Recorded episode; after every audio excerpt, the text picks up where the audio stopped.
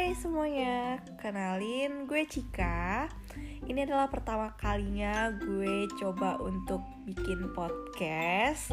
Di podcast gue ini gue namain Dengarkan Curhat Q Karena mungkin gue bakal menceritakan kisah hidup gue pengalaman hidup gue entah pertemanan percintaan dan lain-lainnya.